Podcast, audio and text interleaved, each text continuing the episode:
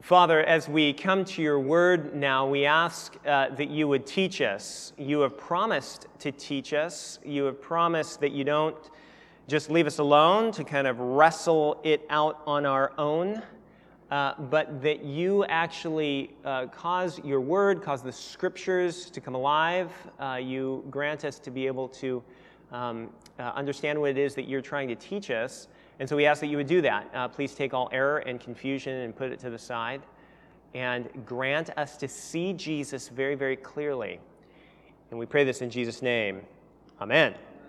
Have a seat. Uh, it would be great if you would keep the service sheets open to page 9. We are looking at this story of Jesus on a trip with his disciples uh, from one side of the sea to the other and back. And um, one of the things, if, you've been around Emmanuel for a little bit, you know that uh, we have just kind of crafted a vision statement. And uh, the vision statement goes like this Emmanuel Anglican Church exists to see, describe, and reflect the beauty of Jesus Christ for the flourishing of New York City. And part of the reason we crafted that statement in that way is that it captures uh, something that is very, very foundational to following Jesus. And here it is authentic Jesus following always grows, there's a lot of ways of describing this, but always grows out of seeing Jesus vividly so that he becomes the most compelling person in your life, so that he becomes the orienting center of your life. Which is important to point out because it means that a Jesus follower is not simply somebody who says, wow, Jesus is a fantastic historical figure, um, really interesting to study. He is that, but a Jesus follower says he's more than that. A Jesus follower says he's more than my moral coach. He's not just a kind of guru or something like that. He's more than that. A Jesus follower is somebody who can say, uh, Jesus has become vividly real to me in such a way that he becomes the person I trust more than anyone else, and he's the orienting center of my life. Now, why am I saying all that? I'm saying that because this story in the gospel is a story of how Jesus takes his disciples on a trip from one side of the lake to the other and back again. And his aim is to train his disciples so that they see him in immensely beautiful and compelling so that they say that he is the orienting center of their life. Now, here's, here's what I mean. So, like I said, Jesus takes his disciples on a trip here. Um, uh, the, it's a really quick trip. He goes from one side of the Sea of Galilee to the other and back, but it's an eventful trip, right? They uh, encounter this massive big storm. They encounter two people who are, uh, you know, possessed by demons. Um, it's kind of a swashbuckling story, right? Complete with, you know, swashbuckling ghost story. It doesn't get better than that, right? But the whole point of the trip is that Jesus leads his disciples into these riveting and frightening experiences in order that coming out of the stories, they can see that Jesus is more powerful than they ever imagined and more merciful than they ever dreamed. It's a training exercise. And so that they can say, yes, absolutely, Jesus is the most compelling person I know. Now, our task today is to go with them on this journey and to learn what it is that Jesus was teaching the disciples. And here's what we're going to find out we will see Jesus' compelling beauty most clearly when we feel our extreme need and see Jesus' rescue. Or I could put it differently you will never fully see just how compelling Jesus is until you first experience your extreme vulnerability. But when you experience your extreme vulnerability, that is when Jesus can show you how profound He is, and that's the beginning of your transformation. That's what we need to explore. Okay, let's go into more detail. Um, set the scene just for a little bit. Uh, we've been traveling through the Gospel of Matthew. Uh, Jesus has just finished preaching the Sermon on the Mount, and then he heals a bunch of people in chapter 8. And Jesus uh, uh, reputation is just sky high at this point. The crowds love him, everybody loves him. That won't last, but right now, everybody loves him. However, when Jesus is, uh, when he sees all the crowds, just before our reading here, Jesus sees the crowds and he says, All right, I'm, I'm going to take my, a few of my disciples and we're going to go on a trip. We're going to get away from the, the crowds. They board the boat and they head off across the Sea of Galilee, which is really just a big lake. Now, Jesus is not a sailor. Uh, but a bunch of his disciples are, so he does a very, very smart thing. He says, you know, Peter, John, James, Andrew, you guys look after the thing you know how to do, sail the ship. I'm taking a nap. So he does. But when Jesus falls asleep is when it all gets fun. Because, verse 24, look at it. And behold, which is the Bible's way of saying, watch this. There arose a great storm upon the sea. Now, fun little fact that word storm usually is the word that means earthquake. It's seismos. There was a seismic, big, tsunami type event that occurs. Now, it's probably a storm, but nonetheless, it's meant to be this vivid language that makes us go, oh my goodness, this is not just a regular storm. And then, back to the text, so that the boat was being swamped by the waves, and all the while, Jesus is sleeping. It's fantastic. So think about this, this situation for a minute. The disciples, they know what they're doing, right? They're professionals, at least a bunch of them are. They're sailors. This is their area of expertise, which means that when things get out of control, they know that things are getting out of control. They know what normal storms look like and how to deal with it, but they also know what a seismic, really scary, big kind of uh, uh, storm looks like, and they know that generally speaking, when it's humans against big, crazy storms on the sea, the storm generally wins. And so, they know their expertise know it shows them just how vulnerable they are. All the while, they look over, and their lovely little rabbi is asleep. And there's a little bit of a sense to which you can imagine them saying, Jesus, oh, Jesus, you're a lovely preacher. You really are. Um, love your sermons. This is our area of expertise. We know that we are in a very bad situation, so get up and bail some water, save us, because otherwise we're all going down. Now, pause. Let me ask you a question. In that moment, in the middle of the storm, what is the most compelling reality in the disciples' life at that point?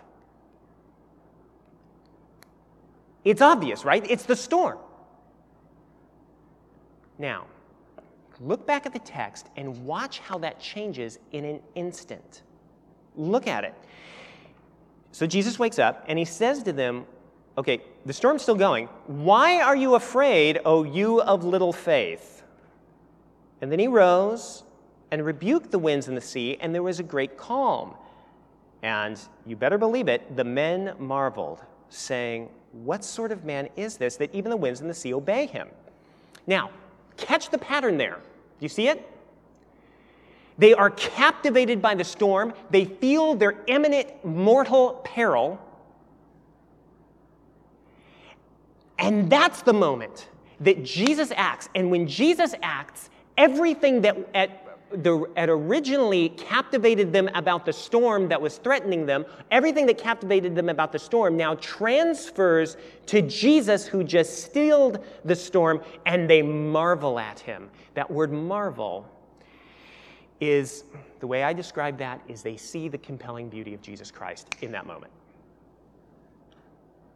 See, the thing that you've got to understand is that they see the compelling beauty of Jesus Christ not when they're feeling safe and they watch him heal all kinds of other people. They see the compelling beauty of Jesus Christ and they marvel at him when they see him from the vantage point of their great vulnerability and their mortal peril.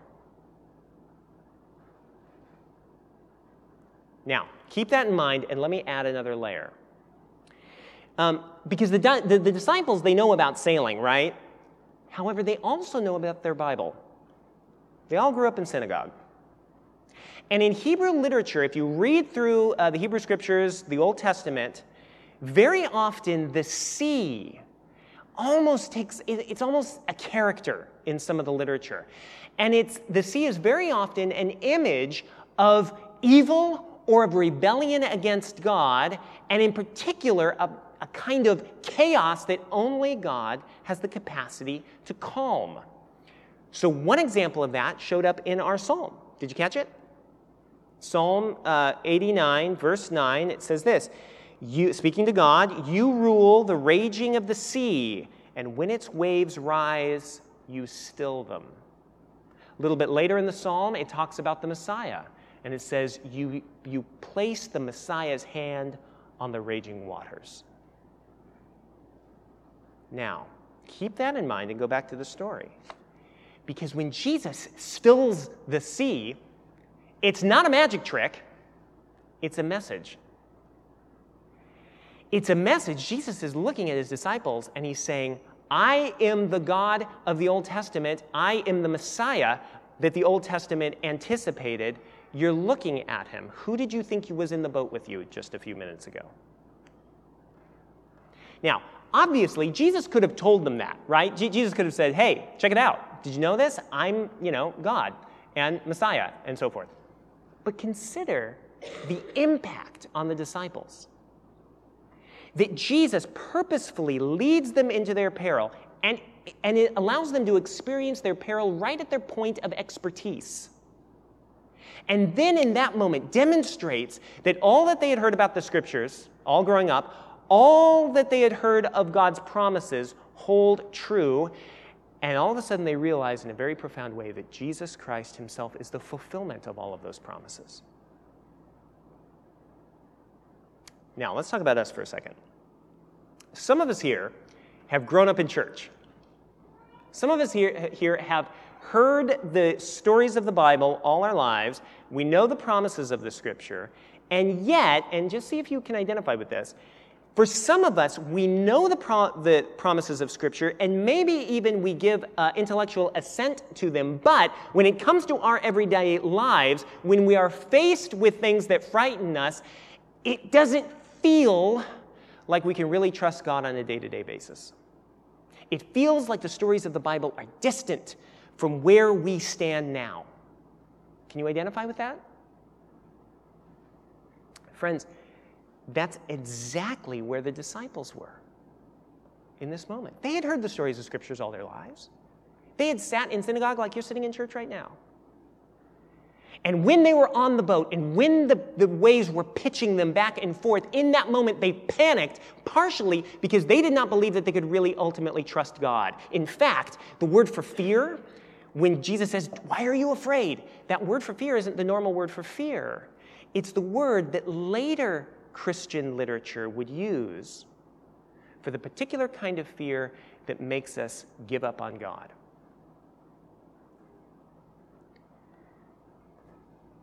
In that moment, when the disciples were in the boat bailing water, it felt like God's promises were theoretical at best, but the reality was the opposite.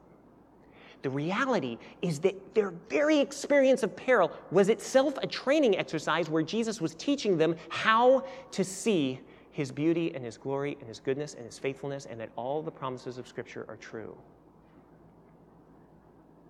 And that leads me to ask a question How do you interpret your experience of vulnerability in your life? When you experience vulnerability, when you experience feeling, look, it looks like life's not working out and everything's scary, how do you interpret that? Do you interpret it to mean that God cannot be trusted? Do you interpret it as empirical evidence? Look, it's not, it's not holding true. Or, or, can you look at Jesus? And can you look at Jesus and say, Jesus Christ, I don't know how you are going to sort out this thing in my life, but I do know that you hold me, that you have promised to hold me, and you have promised to show yourself faithful, and I know that you will show yourself faithful so that one day, so that one day, I'll be able to tell this story and say the real theme of this story is the Lord has shown himself good. Now, that's where Jesus wants to take his disciples. how do we get there? How do you and I get there? How do we have that level of confidence? Well, the second story gives us some help. Take a look at the second story. So, Jesus calms the storm. The calming of the storm is a one time miracle, right? Jesus doesn't promise to do that every day. However, the second miracle in our story is one that Jesus promises to, uh, to repeat in all of our lives. Take a look at it. Verse 28 um, the disciples and Jesus, they land on the far shore. And when they land on the far shore, they're faced with a scene that's kind of as frightening as you can be. Like, it's a scene that means that uh, any kind of nice religious person of the day would want to run the other direction. So they get to the other side of the lake. They're in Gentile territory, they're in pagan land. Um, they're next to tombs, which religiously you wanted to stay away from. And then two really violent demon possessed guys come out and start yelling at them.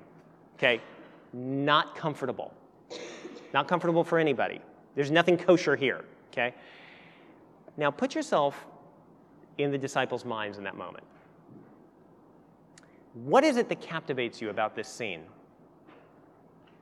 The obvious thing that captivates you in this scene is the big scary guys that are yelling at you, right? But then watch how the same thing happens. The focus shifts away from these demon possessed men that are threatening to assault them. The, shift, the, the focus shifts from them to Jesus Christ. And it all begins to shift when the demons, this is odd, start talking. Do you notice this? The demons speak, and they're the very first ones that say, Jesus, you're the Son of God. Now, let me just pause here. A lot of us kind of struggle with the idea of demons, with the idea of the devil, all of those sorts of things. But just consider the fact that the Bible takes evil very, very, very seriously. And the Bible doesn't, doesn't deny the reality of kind of uh, psychological and uh, physical illness. But the Bible also says that there is a deep and profound personal evil that captivates us. And this story is, describes that dynamic in, ex, in the extreme. And so these two men are just captivated by evil, one way or the other. And when they see Jesus, they come violently towards him and then stop and then speak to him and say, I know who you are. You're the Son of God. And in this strange moment, the disciples are clearly frightened of the demon possessed men, but the demon possessed men are frightened of Jesus. And that's the first clue of what's about ready to happen in this story. Because these men, they're slaves. Somehow they're slaves to evil. They cannot free themselves. No one else around them can free them. They are ex- they're pictures of extreme moral and spiritual peril. And right when the disciples run, run, want to run the other direction, Jesus steps toward them. And it appears, friends, that Jesus, the whole point, Jesus sailed through the storm to teach the disciples, but also to reach these men. He left all the crowds that were so excited about him and that were giving him all kinds of praise so he could go across to two men that nobody wanted to be anywhere near. And he walked towards them so that he could free these two men who were violent and pagan and mentally unwell and rejected by everybody around them. And he reached out to them and purposefully took his disciples on the journey so that the disciples could watch and see the miracle that Jesus offers to do in every single person who will say yes to him. Because Jesus reaches into these two men's lives, he reaches into their darkness, and with just a word, he breaks their chains, he sets them free. And Jesus wanted the disciples to see this miracle because this is the miracle that he promises to repeat in everyone who will receive it. Now, this is crucially important for us, friends, because if you want to get to a place where you have a high confidence and assurance in Jesus Christ, then you need to witness Jesus' miraculous power. You will never, you will unlike, it is unlikely that you will ever see Jesus calm a hurricane. I mean, you might, but unlikely. And he never promises it. However, Jesus does promise to set you free from evil which holds you fast down in the depths of who you are, even if it's not obvious like it is for these two. Watch how it happens. Look back at the story. Because Jesus liberates these two men in a way that points to his cross. Do you notice? Jesus transfers the evil that captivates these men, the demons, from the men to the pigs. And then the pigs run down into the sea and they die in the sea. Remember what the sea represents. All through Hebrew literature, it represents death and rebellion against God. Now, friends, all of this is an image of the cross because on the cross, God transferred all the evil and the sin and the guilt that captivates us, transferred it from us to Jesus Christ, so that Jesus, when he was on the cross, became more unclean than pigs could ever be. And under the weight of that sin and that guilt and that evil, Jesus, just like these pigs, he died under the weight of it. He was drowned in that sea. But of course, he came back. He rose from the dead three days later. And he rose with the power to liberate every one of us from the darkness and the shame and the guilt and the sin that enslaves us. And I labor this because until we vividly understand that miracle to be happening in me, until that happens, I will never have a high confidence in Jesus for the rest of my life, for the other aspects of my life. Do you know this miracle in you? And you say, Jim, come on, man, I'm not a, I'm not a demoniac, like I'm not possessed by the devil. To which I respond, well, if Jesus can liberate these men, surely he can liberate you. And the great danger is that we would be so proud and so comfortable with where we are that we would say, Jesus, I'm not one of the people that really needs you. Because if you make that decision, you will never experience the confidence that a disciple is meant to know in all the other areas of your life. Friends, I said at the beginning that right at the heart of the Christian faith is seeing Jesus Christ to be the most compelling and beautiful person anywhere in this universe. And he must become the orientating center of our lives. And until that's in place, none of the rest of following Jesus really makes sense or works. And in order to get us to that place, Jesus will bring us regularly to a place where we experience our urgent need for Him. He regularly, friends, does he, has He done this in your life? Do you recognize it? He regularly shows us our peril and very often, He'll show us our peril in the particular area where we tend to feel strong. And when He does that, it's not that He's being cruel, He's being kind. But be careful because the great danger is that we would, in our comfort and in our self reliance and our self confidence, we would say, Jesus, I don't really need you. Because that's what happens to the villagers. The villagers at the end, did you notice? They hear about what Jesus did to these men, and their response is they come to him and they say, Get out of here. We don't want anything to do with you. We don't need you. Go, go. Get back in the boat.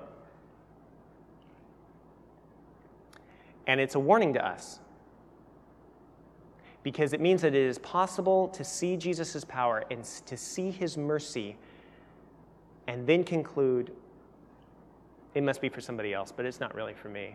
And you will you are in greatest danger to make that conclusion when you feel in control of your life.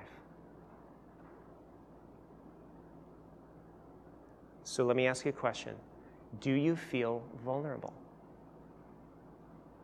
Some of us will feel vulnerable morally and spiritually. So you'll feel a little bit like these men. You're probably not to the extreme, but a little bit and you don't want anybody to know about what's happening in your life, you don't know, want anybody to know about your secrets and all of those sorts of things, friends, if that's where you're at, interpret that experience and that experience of vulnerability and right now feeling like I don't want anybody to know that I'm in that category. Interpret that experience as Jesus Christ personally saying, let me set you free. Others of us feel vulnerable differently. Other, others of us feel vulnerable because life just around us is stressing us out and things are happening that are bigger than we can bear. And it's tempting to conclude that Jesus can't be trusted after all. And if that's where you're at, interpret that experience of vulnerability as Jesus saying, I am teaching you how to trust in me. Trust in me now, even before you see the final resolution. Jesus, did you notice in the storm, Jesus rebukes the disciples before he calms the storm. He says, You have a little bit of faith, and the little faith is evidenced by your panic.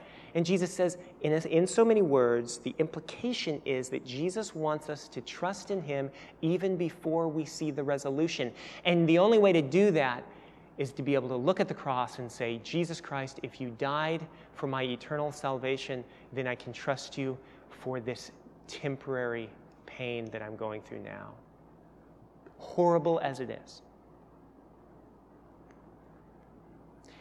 So, friends, welcome the experience of vulnerability. Don't run away, don't run away from it because that's where Jesus will show you his beauty, and that will be, be the beginning of your transformation.